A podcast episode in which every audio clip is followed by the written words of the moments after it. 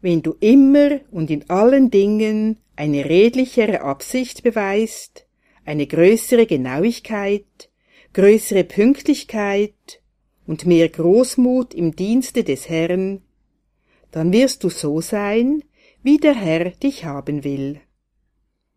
Nachzulesen in Pate Pio Guten Tag beim 5. November.